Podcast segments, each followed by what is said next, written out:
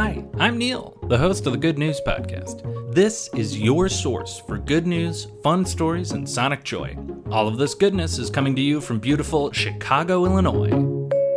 Today's good news comes to us from Zambia, where researchers have discovered extremely well preserved woodworking from almost half a million years ago. In fact, this woodworking creation is older than the oldest Homo sapien fossil that we've discovered. So this might be old enough to be from a pre Homo sapien ancestor, which is extremely cool. What makes this research interesting for archaeologists is that they've discovered two big pieces of wood that were shaped and notched with stone tools. So we're talking about Stone Age folks using tools to put big pieces of wood together.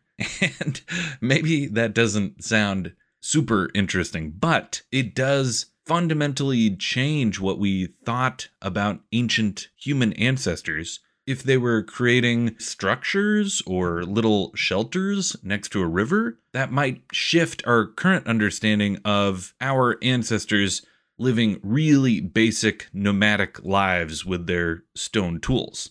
Professor Larry Barham is one of the researchers working on this project, and he's quoted in the BBC They made something new and large from wood. They used their intelligence, imagination, and skills to create something they'd never seen before, something that had never previously existed. And when you put it that way, yeah, that is pretty darn cool.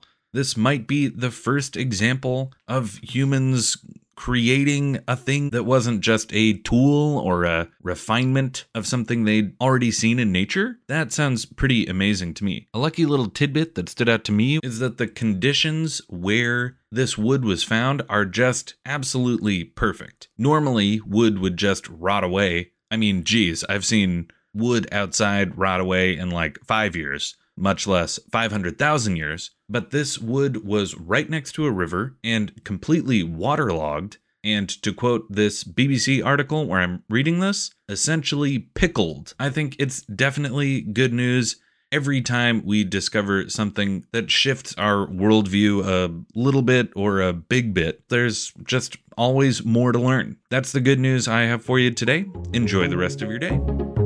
Thanks for listening. If you've got good news or an idea for the show, amazing. Send an email to hello at thegoodnewspodcast.fm. While you're at it, follow us on Twitter at thegoodnewspod. If you love the show, think about supporting our Patreon or reviewing us wherever you're getting this podcast from. Both are great. The music you hear on the show is from Poddington Bear. Have a great day.